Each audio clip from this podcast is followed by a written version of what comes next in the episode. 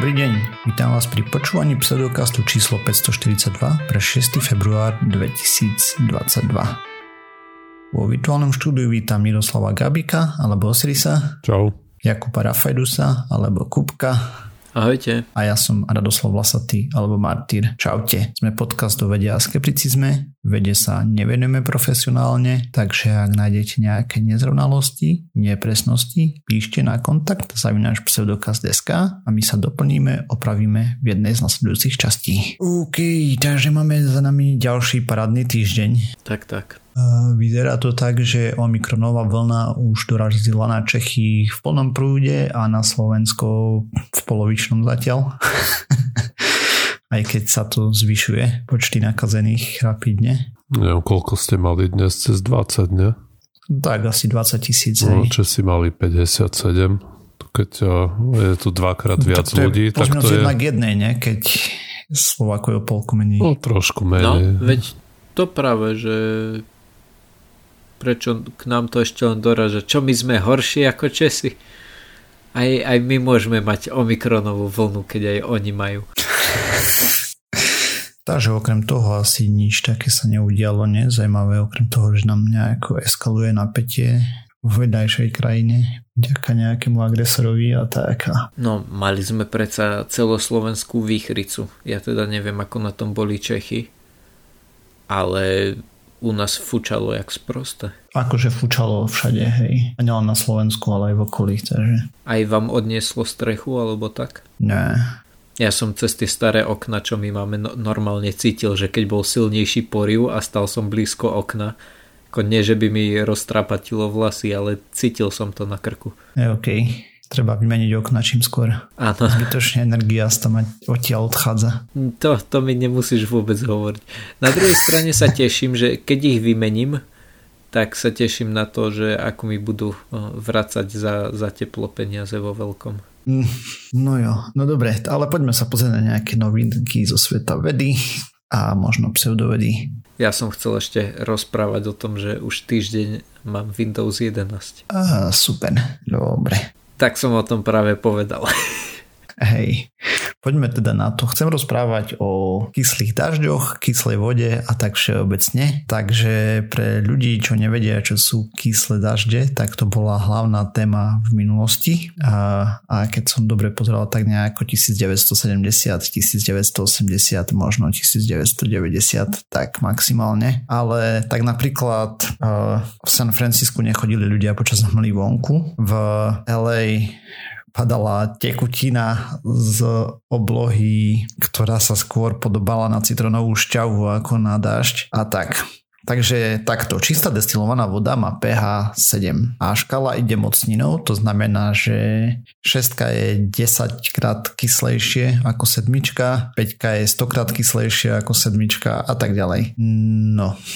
A rekord bol 2,85. Tak kyslý dážď padal. To je neveľmi ďaleko od kyseliny chlorovodíkovej. Ako tá je jedna. No dobre. Okay. Dobre, ale ešte mi musíš vysvetliť toto. Týmto kyslostiam som vždy chápal. Ale ako veľmi to ovplyvňuje to, ako veľmi to nariediš? Keď je inak... Keď mám silnú kyselinu a veľmi ju zriedím, tak viem, že ma tak veľmi nepoleptá. Ale kebyže tam strčím ten papierik, aj zmeriam, že má menšie pH, alebo to pH ostáva rovnaké. No malo by to mať menšie pH, ne? Lebo tam doleješ destilovanú vodu. To znamená, že zriediš zo 7, ale neviem reálne. Akože fakt no, neviem. Toto práve, že neviem ani ja, že či to mám brať tak, ako že to bola silná kyselina, alebo bola veľmi zriedená, alebo to mám brať tak, že naozaj to bola taká silná kyselina. To mi nenapadlo si pozrieť. A keďže sme tu všetci chemici. Hej, akože reálne neviem a nejdem to narýchlo teraz hľadať, lebo nemám šajnu. Poprosíme nejakého fajn posluchača, keby nám to ozrejmil. Akože tak ja to si vieme dočítať dodatočne, hej, ale proste teraz proste neviem. No a takže takto. Normálny dážď má pH 5,6, to znamená, že je trošku kyslejší, lebo on napríklad obsahuje CO2, hej, vo vzduchu, a teda nie, že dážď obsahuje CO2, ale proste sa to tam tá vodička s tým chytá dokopy a vzniká kyselina uhličitá. Ale hlavnou príčinou v tej dobe boli kyselina dusičná, a teda HNO3 z produkcie dusíka, a ten vyrába ešte navyše toxický ozon, ale to je na inokedy, a hlavne kyselina sírová H2SO4 sa tam nachádzala v tých dažďoch. A prečo? V princípe, čo sa dialo? Za celý tento bordel mohli oxidy dusíka a síry, a oxidy síry vo veľkom sú produkované hlavne spaľovaním uhlia, ktoré bolo bohaté na tento prvok, a oxidy dusíka hlavne zo spaleného benzínu a iných ropných produktov, hlavne z aut a elektrárny, teda tým pádom. Oba vznikajúce kyseliny sú výrazne kyslejšie. Obe. Áno, mám to tu obe napísané a povedal oba. Toto je masaké. Dobre, takže ešte raz. Obe vznikajúce kyseliny sú výrazne kyslejšie ako štandardné CO2. A vedci si to všimli, že ako prvý teda, že približne za 100 rokov od produkcie, alebo až po 100 rokoch od toho, ako sme začali vlastne paliť uhlie a tak ďalej, hej. No. A potom si to začali všímať aj ľudia. A vedeli ste napríklad, že existoval niečo ako dážnik proti kyslému dažďu? Nie, a čím sa líšil od bežného? Že ti neskrodoval asi tak jednoducho, neviem. A v princípe, čo postrehli, bol úhyn lesov, úhyn rýb, poškodzovanie pamiatok, nepríjemný pocit na tvári a tomto, hej, vlastne kvôli tomu nechodili hmle vonku ľudia. A samozrejme to znásobovalo problémy, keď si mal nejaké plúcne problémy a tieto veci. A to mi napríklad vôbec nenapadlo, že aj hmla bol problém.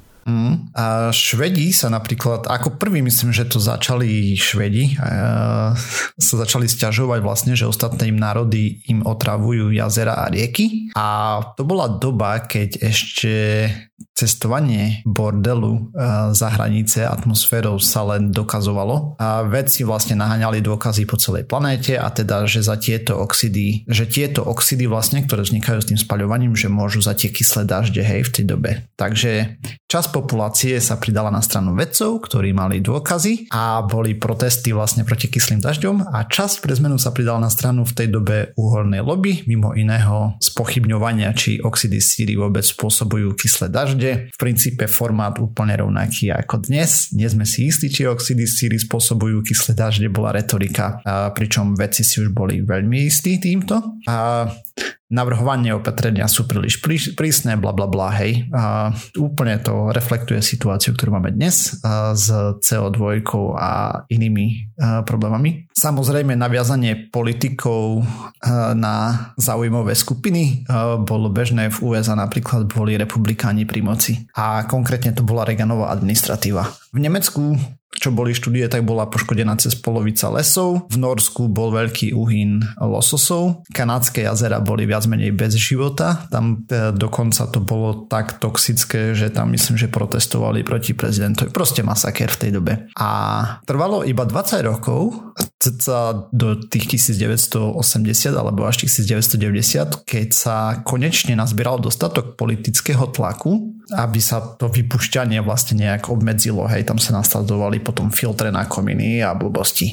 V Európe to bolo 1980 niečo, v Amerike 1990, to trvalo dlhšie. No, následne emisie týchto oxidov prudko klesli, a vlastne keby sme si pozreli graf, tak je to plus, minus pred 1960 alebo tak niekde, ale to už nemusí byť aktuálne až tak pravda, pretože tu máme krajiny ako Čínu, Indiu a africké štáty, ktoré chýbali pri pôvodnom 150-ročnom pálení uhlia, bohatého na síru, a dobiehajú to teraz. Čína už pracuje na redukcii, tam myslím, že klesli emisie o 75%, ale India ešte stále navyšuje, samozrejme africké krajiny tiež rozvojové. Takže to je jeden problémik, taký menší. To znamená, že kyslé dažde sa nám možno vrátia v niektorých častiach sveta a tým pádom aj vo zvyšných, lebo svinia tie molekuly, oni si lietajú hore dole, nezaujímajú ich hranice a tak. To je jeden malý problém. A druhý, problém, ktorý sa ukazuje, je, že trochu CO2 v atmosfére nebol problém, ale keďže ho pumpujeme dosť, a dosť znamená, že aj málo kyselina uhličitá dokáže otravovať trošku vodu. Zatiaľ nepadajú kyslé dažde kvôli CO2. Teda oni sú možno trošilinku kyslejšie, ale tak, ale oceány a jazera začínajú byť kyslejšie. Na oceánoch sme rozprávali, hej, tam priemerná kyslosť stúpa približne o 30% za posledných, dajme tomu 20-30 rokov, 40 skoro, ale nepekný trend sa ukazuje aj na sladkej vode, no a tu pijeme tak trošku. Takže pozerali sa na 4 rezervoáre pitnej vody v Nemecku od 1981 do 2015 a v princípe stúpla kyslosť za pozorované obdobie, čo bolo 35 rokov, o 0,3 pH. Čo nie je zatiaľ až také tragické, ale tým, že stúpa acidita sladkej vody, môžu byť ohrozené ekosystémy, ktoré tam sú nejaké mikrobiomy, whatever, a proste nejaké mikroorganizmy, ktoré tam žijú a tak. A tie, keď pre zmenu pomrú, tak sa nám môže stať, že budeme mať z pitnej vody veľmi nepitnú brečku. Napríklad v tých rezervoároch a podobne.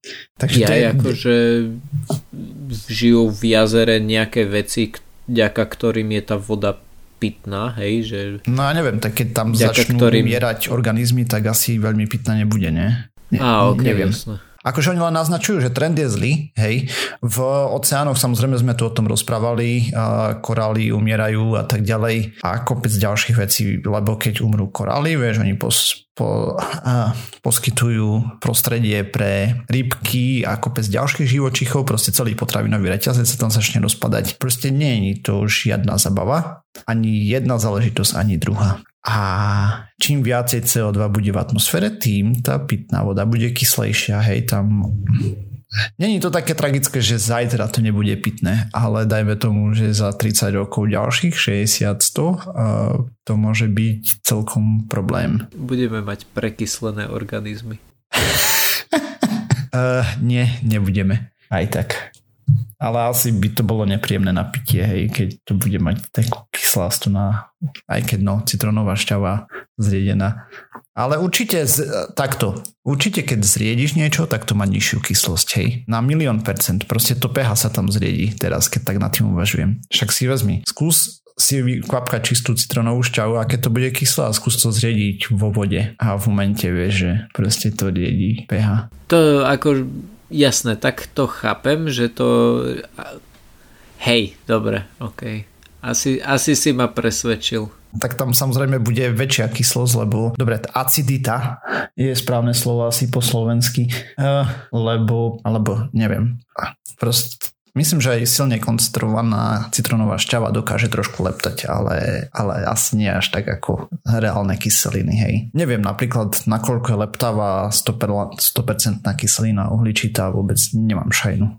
No, ale pointa je tá, že okrem toho, že akože to CO2 spôsobuje, že sa nám to tu pekne nahrieva a sa posúvajú nejaké prúdenia vzduchov a tak ďalej a potom je tá hranica nestabilná a podobné veci, v princípe, že púšte budú postupovať viacej severnejšie podľa všetkého a týchto vecí, čo sa ukazuje, tak no, proste vyzerá to zle. Vyzerá to veľmi nepekne. Takže tak. Akurát som našiel lakmusové papieriky, tak to pôjdem potom vyskúšať. Ty máš doma lakmusové papieriky? Si robil nejaké experimenty? Chcel som hydroponicky pestovať rastliny. Aha. A na to je práve treba veľmi pozorne treba sledovať pH, lebo tie rastliny sú na to citlivé. Pôdy? Áno. lebo vlastne hydroponické pestovanie spočíva v tom, že tie korienky sú priamo vo vode, respektíve v nejakom roztoku. No to aj jak som rozprával tu, hej, proste tam lesy začínali hynúť a podobne, hej, pri tých kyslých dažďoch starých. Takže aj nemusí to byť len hydroponicky pestované. Aj tam to môže robiť problémy. Hej, to som ešte aj zabudol spomenúť, že proste výnosy plodín, hej, hospodárskych klesali a proste to bol čistý masaker v tej dobe. A akože tam bol vrchol a potom to klesalo tým pádom, tak kde okolo roku 2000 a dole to išlo dole. Ja si pamätám, že kedysi dávno, neviem, či to bola nejaká učebnica školská alebo niečo také, som čítal, že mali problém s tým, myslím, že konkrétne niekde v Taliansku, či v Benátkach alebo kde, mali problém s tým, že im to vlastne rozpúšťalo sochy. Áno, hej, pamiatky som nehovoril. No hej, majské pamiatky to poškodilo všetky tie, presne, áno. Tam bolo milión vecí, proste korodovalo to, mosty, pamiatky poškodené, budovy poškodené, všetko možné s radom, hej, to je ďalšia vec, akože proste masaker. A pravdepodobne sa to vráti tak trošku, alebo v inom formáte, uvidíme, vďaka tomu, čo robíme v prostrediu. No na tom najviac celom udivilo, že proste tam sú staré videá a tá argumentácia toho pána, to bol nejaký, neviem, CEO, neviem, akej uholnej spoločnosti je úplne, keď si pozrieš dnešné diskusie ohľadom toho, ako keby si cez kopírák. No pekne. Že chceš robiť ten experiment, že dáš trochu octu, potom zriediš a zase zmeriaš pH? Áno. Okay. Ja si myslím, že pH nameriaš rovnaké, len to možno dlhšie bude trvať. No. To práve myslím, ja vôbec neviem. Nie, ja tiež neviem. Ja si on typujem, že acidita ostane, ale koncentráciu budeš znižovať. Práve toto, lebo mám pocit, že keď povieš, že to malo pH 2,6 a reálne by, hej, keď má nejaká fajná kyselina pH 2,6 a padalo by to, tak by to akože reálne rozpúšťalo veci. pH je power of hydrogen, teda sila vodíka, koľko vodíkových ionov máš v roztoku, to znamená, že keď tam dáš viacej vody, tak tam bude menej a tým pádom to bude menej. Jasne. Čiže viac kyslé. Jo, dáva to tak mysel. Ako môžeš to vyskúšať, ale ja som si na 1,000,000% istý, lebo potom by si mal aj ten chuťový test s citronovou šťavou, čo som hovoril a tak ďalej, hej, to proste.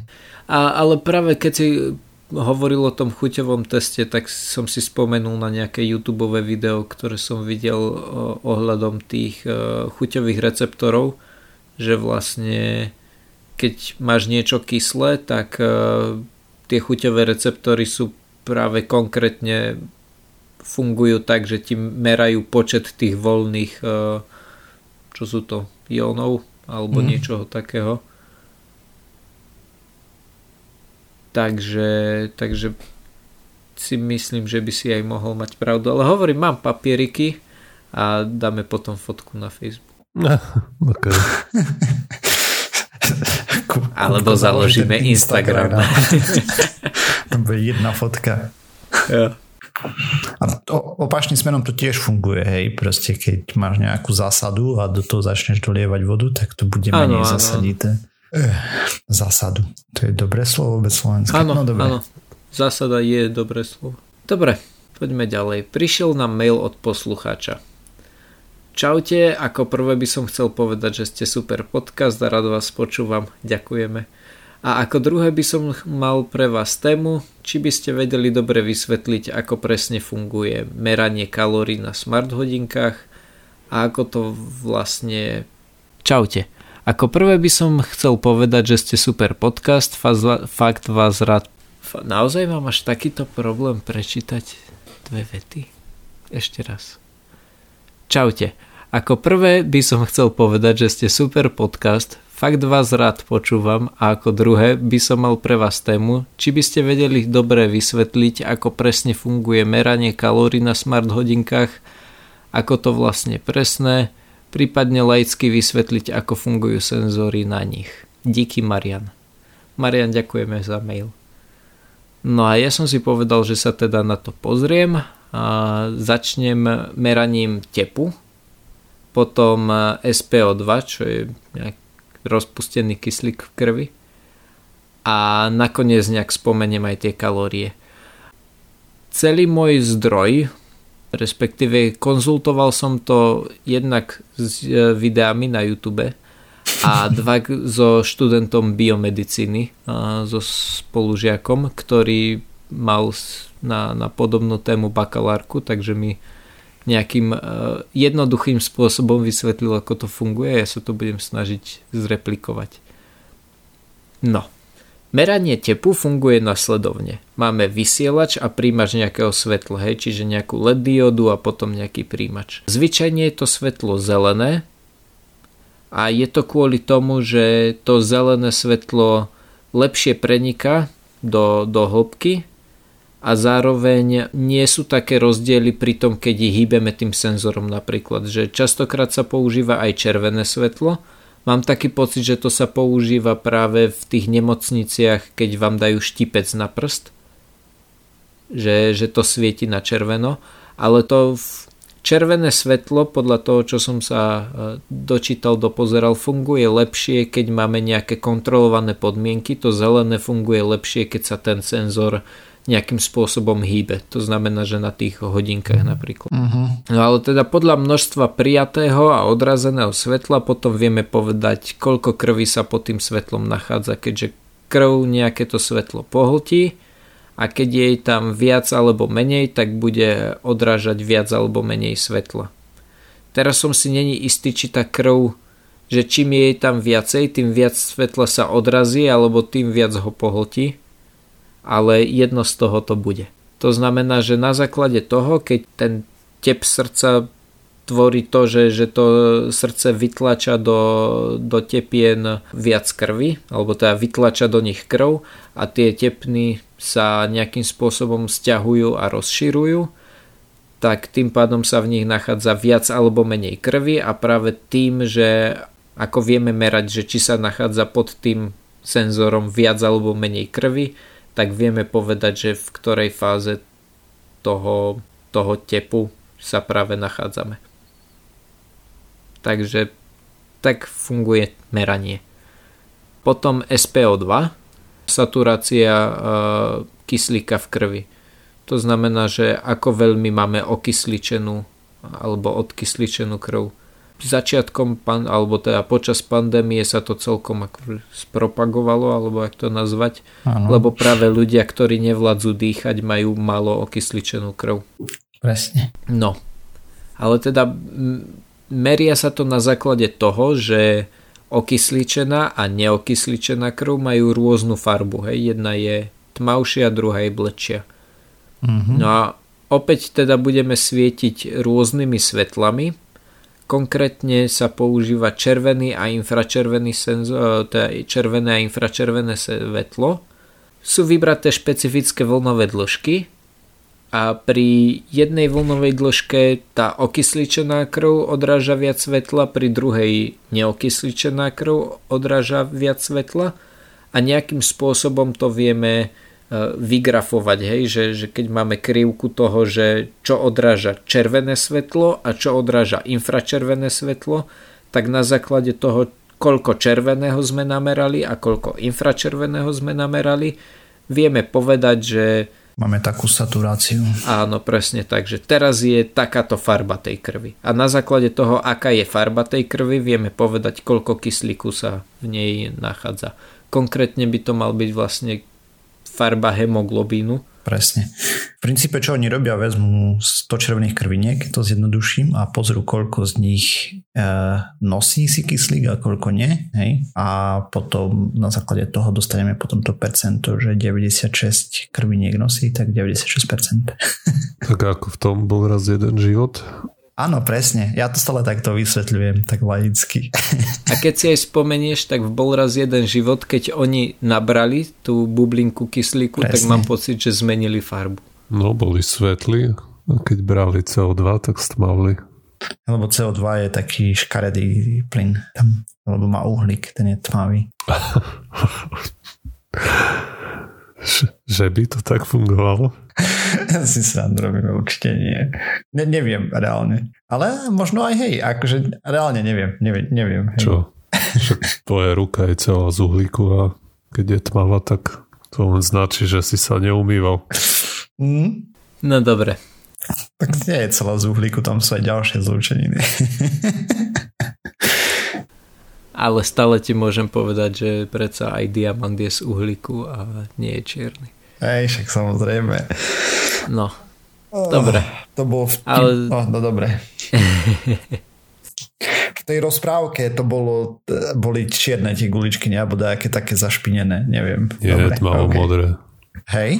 No tak tie kyslík nemali najprv belasy a potom mali taký tmavší. Nemyslím, že nosili čierne loptičky. Tam bolo také machule potom, jaké by sadze. Ale možno si to milím z inou rozprávkou. Možno, keď niekto tam vyhuloval.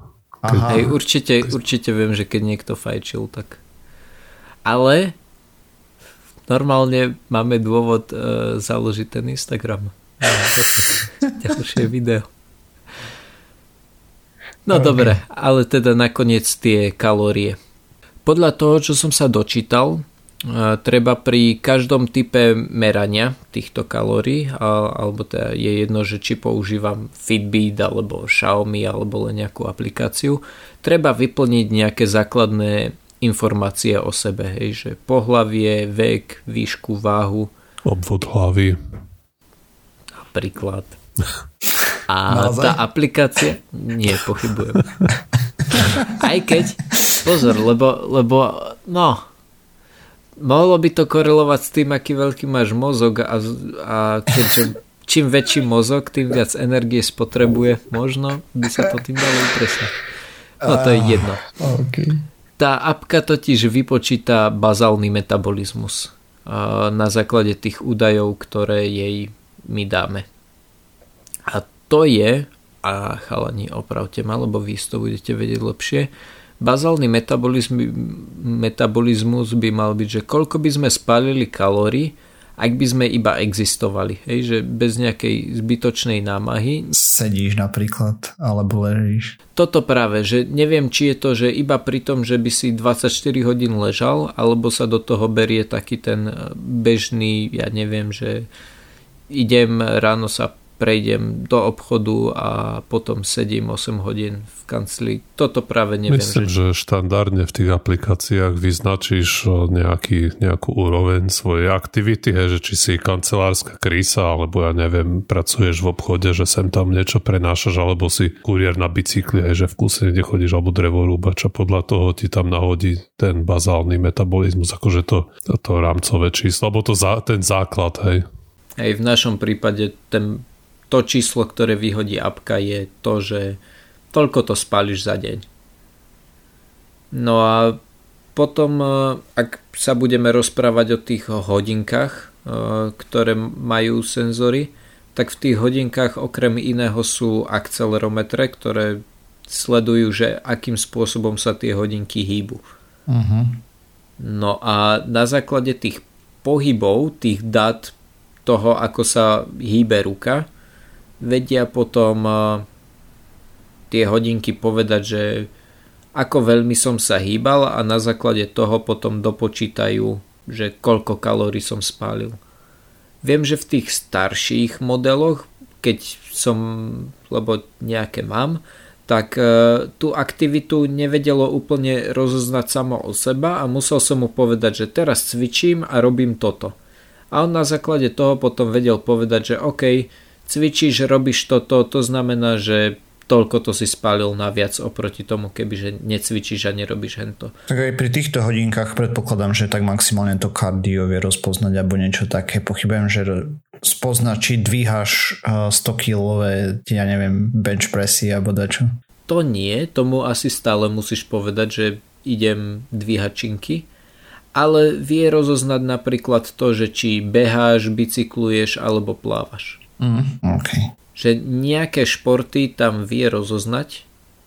Hej, veslovanie napríklad, ja neviem. Áno. Je, že na mojich hodinkách tie, že niektoré veci, že by to malo samo rozoznať. Zrejme také, kde tie pohyby sú viac menej monotónne a unikátne. Dajú sa... Nie, ale tými gyroskopmi, hej, že sa to dá relatívne jednoznačne určiť, čo robíš. No a na základe toho potom predpokladám, že majú nejakú databázu, s ktorou to vedia nejak napasovať, že keď hodinu vesluješ, tak spáliš o toľko kalórií naviac, ako keby si hodinu nevesloval. By ma zaujímalo, že či tam majú v tých algoritmoch zaratané aj to, že keď jeden deň beháš a spáliš 500 kalórií a druhý deň beháš tiež, tak už nespáliš 500, ale dajme tomu len 400. Prečo by to tak malo byť? Ja akože, že si behal horšie? Nie, rovnako si behal, ale tvoj organizmus optimalizuje energiu, ktorú vydá. Rozumiem. To znamená, že to má diminishing returns je jak po slovensky. Už sa znižuje účinnosť, ale tým by sa človek podľa mňa nemusel nechať rozptýlovať, lebo určite tam nebude takýto rozdiel. Je tam dosť rozdiel, čo bola štúdia. Akože nemám presné čísla, ale... No ale niekde sa to musí ustáliť. No však samozrejme, že hej.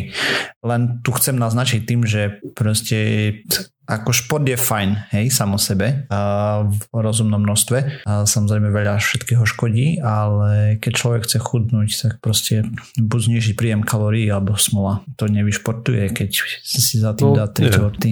Ale páči sa mi, čo hovoríš, že vlastne sa neoplatí športovať stále a pravidelne, ale je treba športovať tak, že 2 dní a potom si dať týždeň pauzu alebo mesiac ideálne, ale a potom zase 2 dní.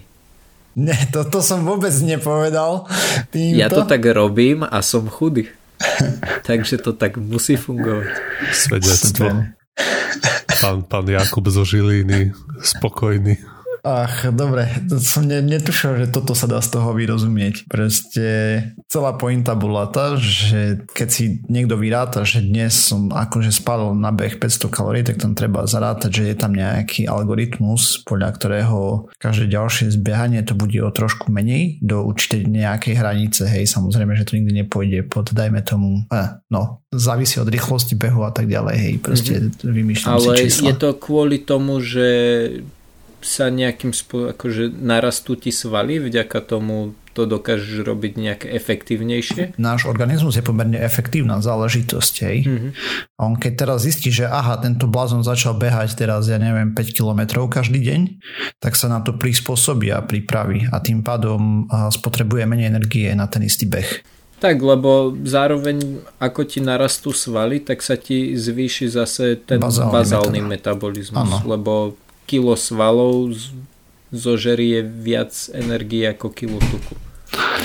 Hej, ale proste celé toto ešte raz, že keď chce človek chudnúť, znižiť príjem kalórií. Šport je akože bonus, dobrý, hej, prospešný a tak ďalej trošku, ale nie je to prostriedok na chudnutie. OK.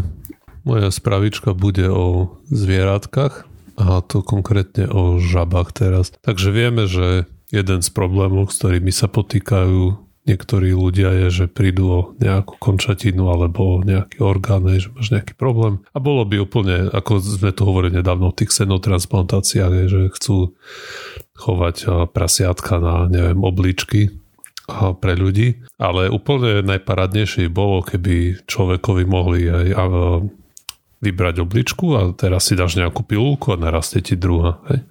To by bolo úplne najlepšie.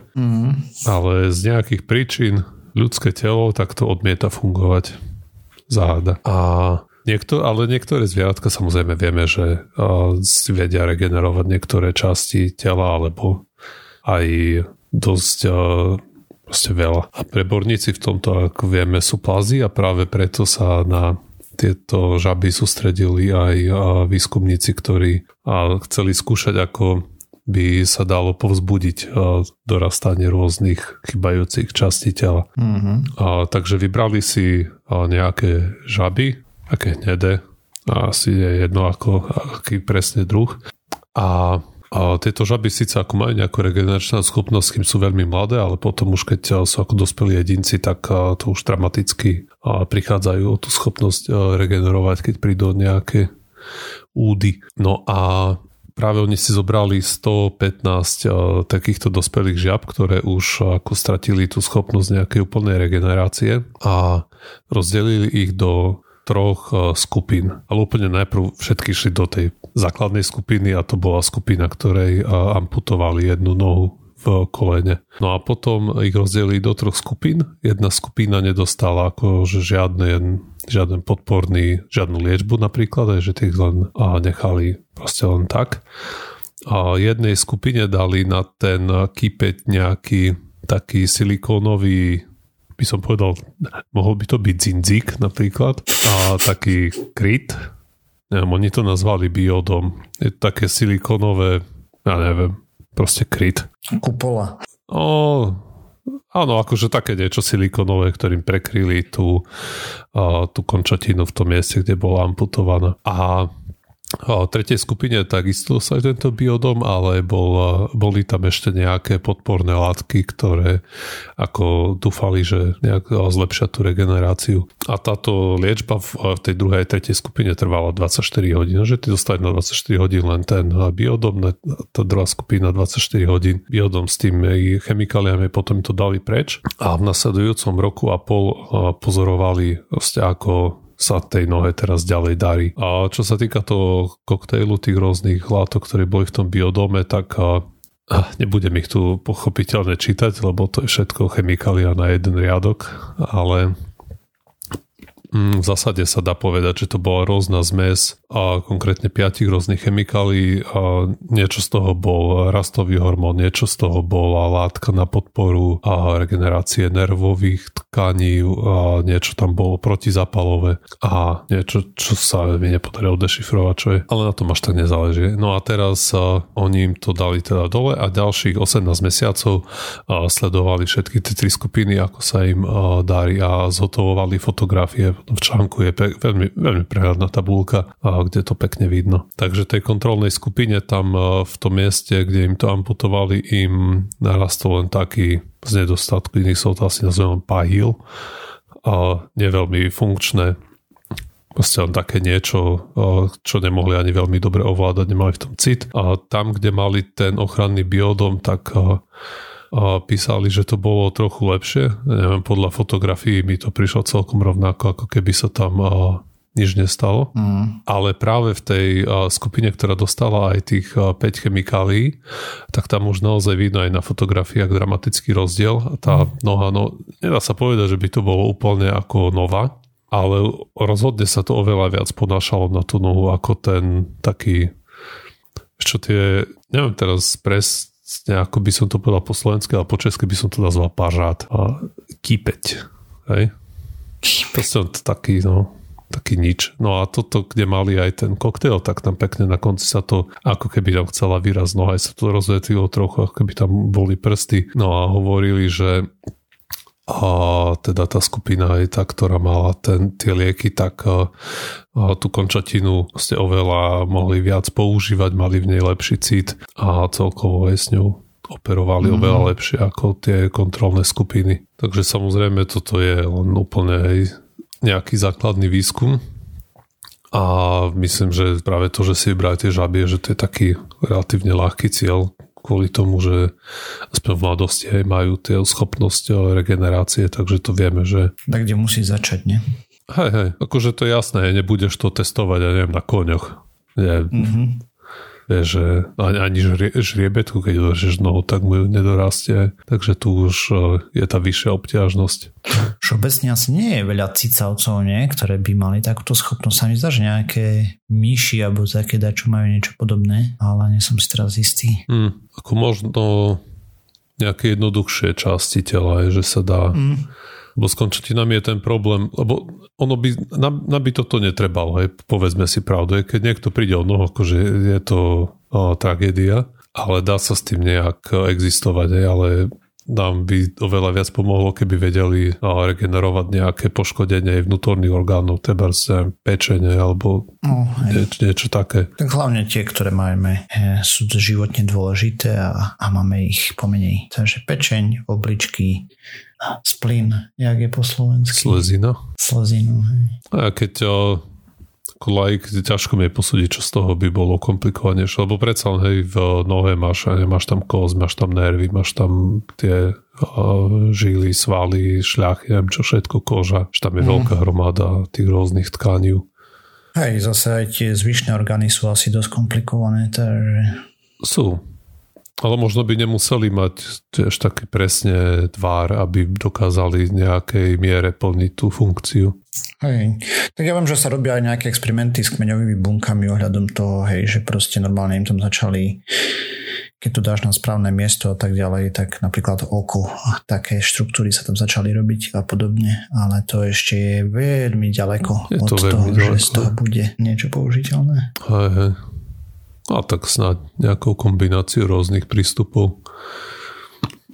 Možno o niekoľko desiatok rokov. Alebo tie, akože to, že si vieme vypestovať prasiatka, to je síce pekné, ale... Akože treba skúšať všetky prístupy. My nevieme, ktorý sa... každý môže naraziť na nejaké hranice. Hej, máš 3D tlač orgánov, tam máš problém s lešením v princípe pre orgány a podobne máš potom toto s kmeňovými bunkami, čo robia potom to, čo ty si teraz rozprával, hej, potom máš xenotransplantácie, akože prvý prístup, ktorý sa akože oplatí, je super, ale treba rozvíjať aj ďalšie, vieš, my nikdy nevieme, aký potenciál to bude mať, alebo aké bloky na ceste neprekonateľné. A ja, v kľude sa môže stať, že na niečo budeš potrebovať prístup A, na niečo iné prístup B, že aplikácie sa budú líšiť od všetkého. Možno, že toto práve, vieš, neviem, trebárs, keby si prišiel čas orgánu kvôli nádoru, tak ti to tam môže natrieť nejakým maglajzom a ti to tam trochu dorastie. Hej. Že napríklad pri tej slzine, vieš, tam, čo som si čítal teraz prednedávnom, tak kedy si proste nevedeli, na čo to je, tak to vyhadzovali. Si dostal auto nehodu, bolo to poškodené, vyoperovali, dovidenia. A potom si umrel na sepsu. A ono to slúži ako vlastne pre imunitný systém. Takže teraz sa snažia z toho čo najviac zachrániť, keď máš ju poškodenú. Mi príde čudné, že len tak sa vyhodil orgán. No, pokrčil. Aj mne to prišlo. Taká bola doba. Nevedeli, na čo to je. Však aj jak sa strihali mandle a podobne. Proste nevedeli, na čo to je. Strih. Často sa to zapaľuje. Dovidenia. Tá, to je aj slepé črevo také. Tak to sa ti nezapaluje asi často, nie? Hej, to zase nie. No asi menej často ako mandle. To je raz za odchod, ne? Myslím, že hej.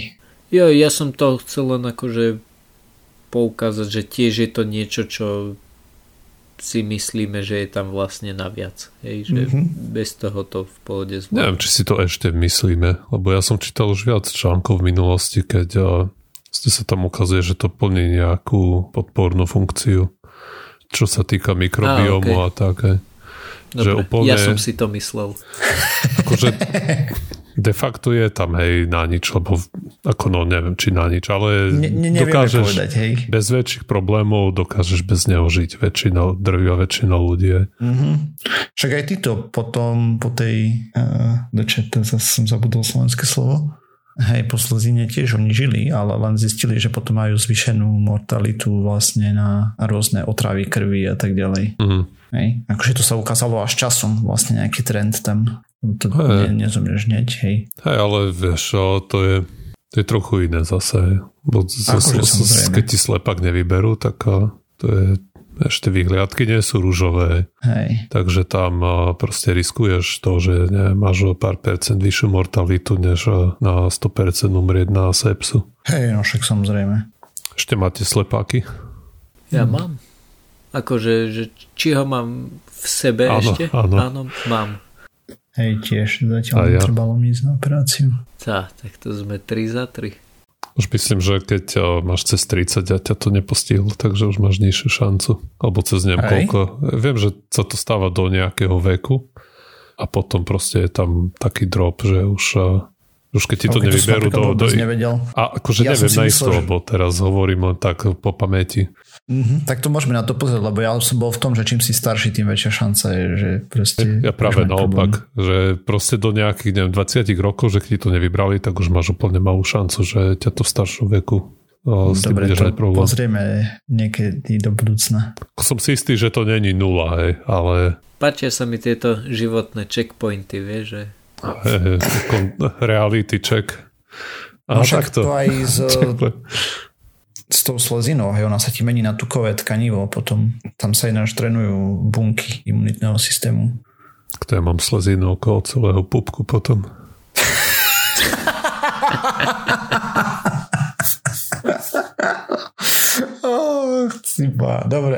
Dobre, no nič. A týmto sme sa dopracovali na záver tejto časti pseudokastu. Ďalšia časť znova o týždeň. Nájsť nás môžete na www.pseudokaz.sk, písať nám môžete na kontakt@pseudokaz.sk. Okrem toho sme na sociálnych sieťach, Facebooku, Twitteri, na YouTube, na iTunes, na Spotify a všetkých možných nemožných podcastových agregátov. Ak nás chcete podporiť, zdieľajte, lajkujte a prípadne nám môžete poslať 2% z dane. Ďakujeme. Čaute. Dovi.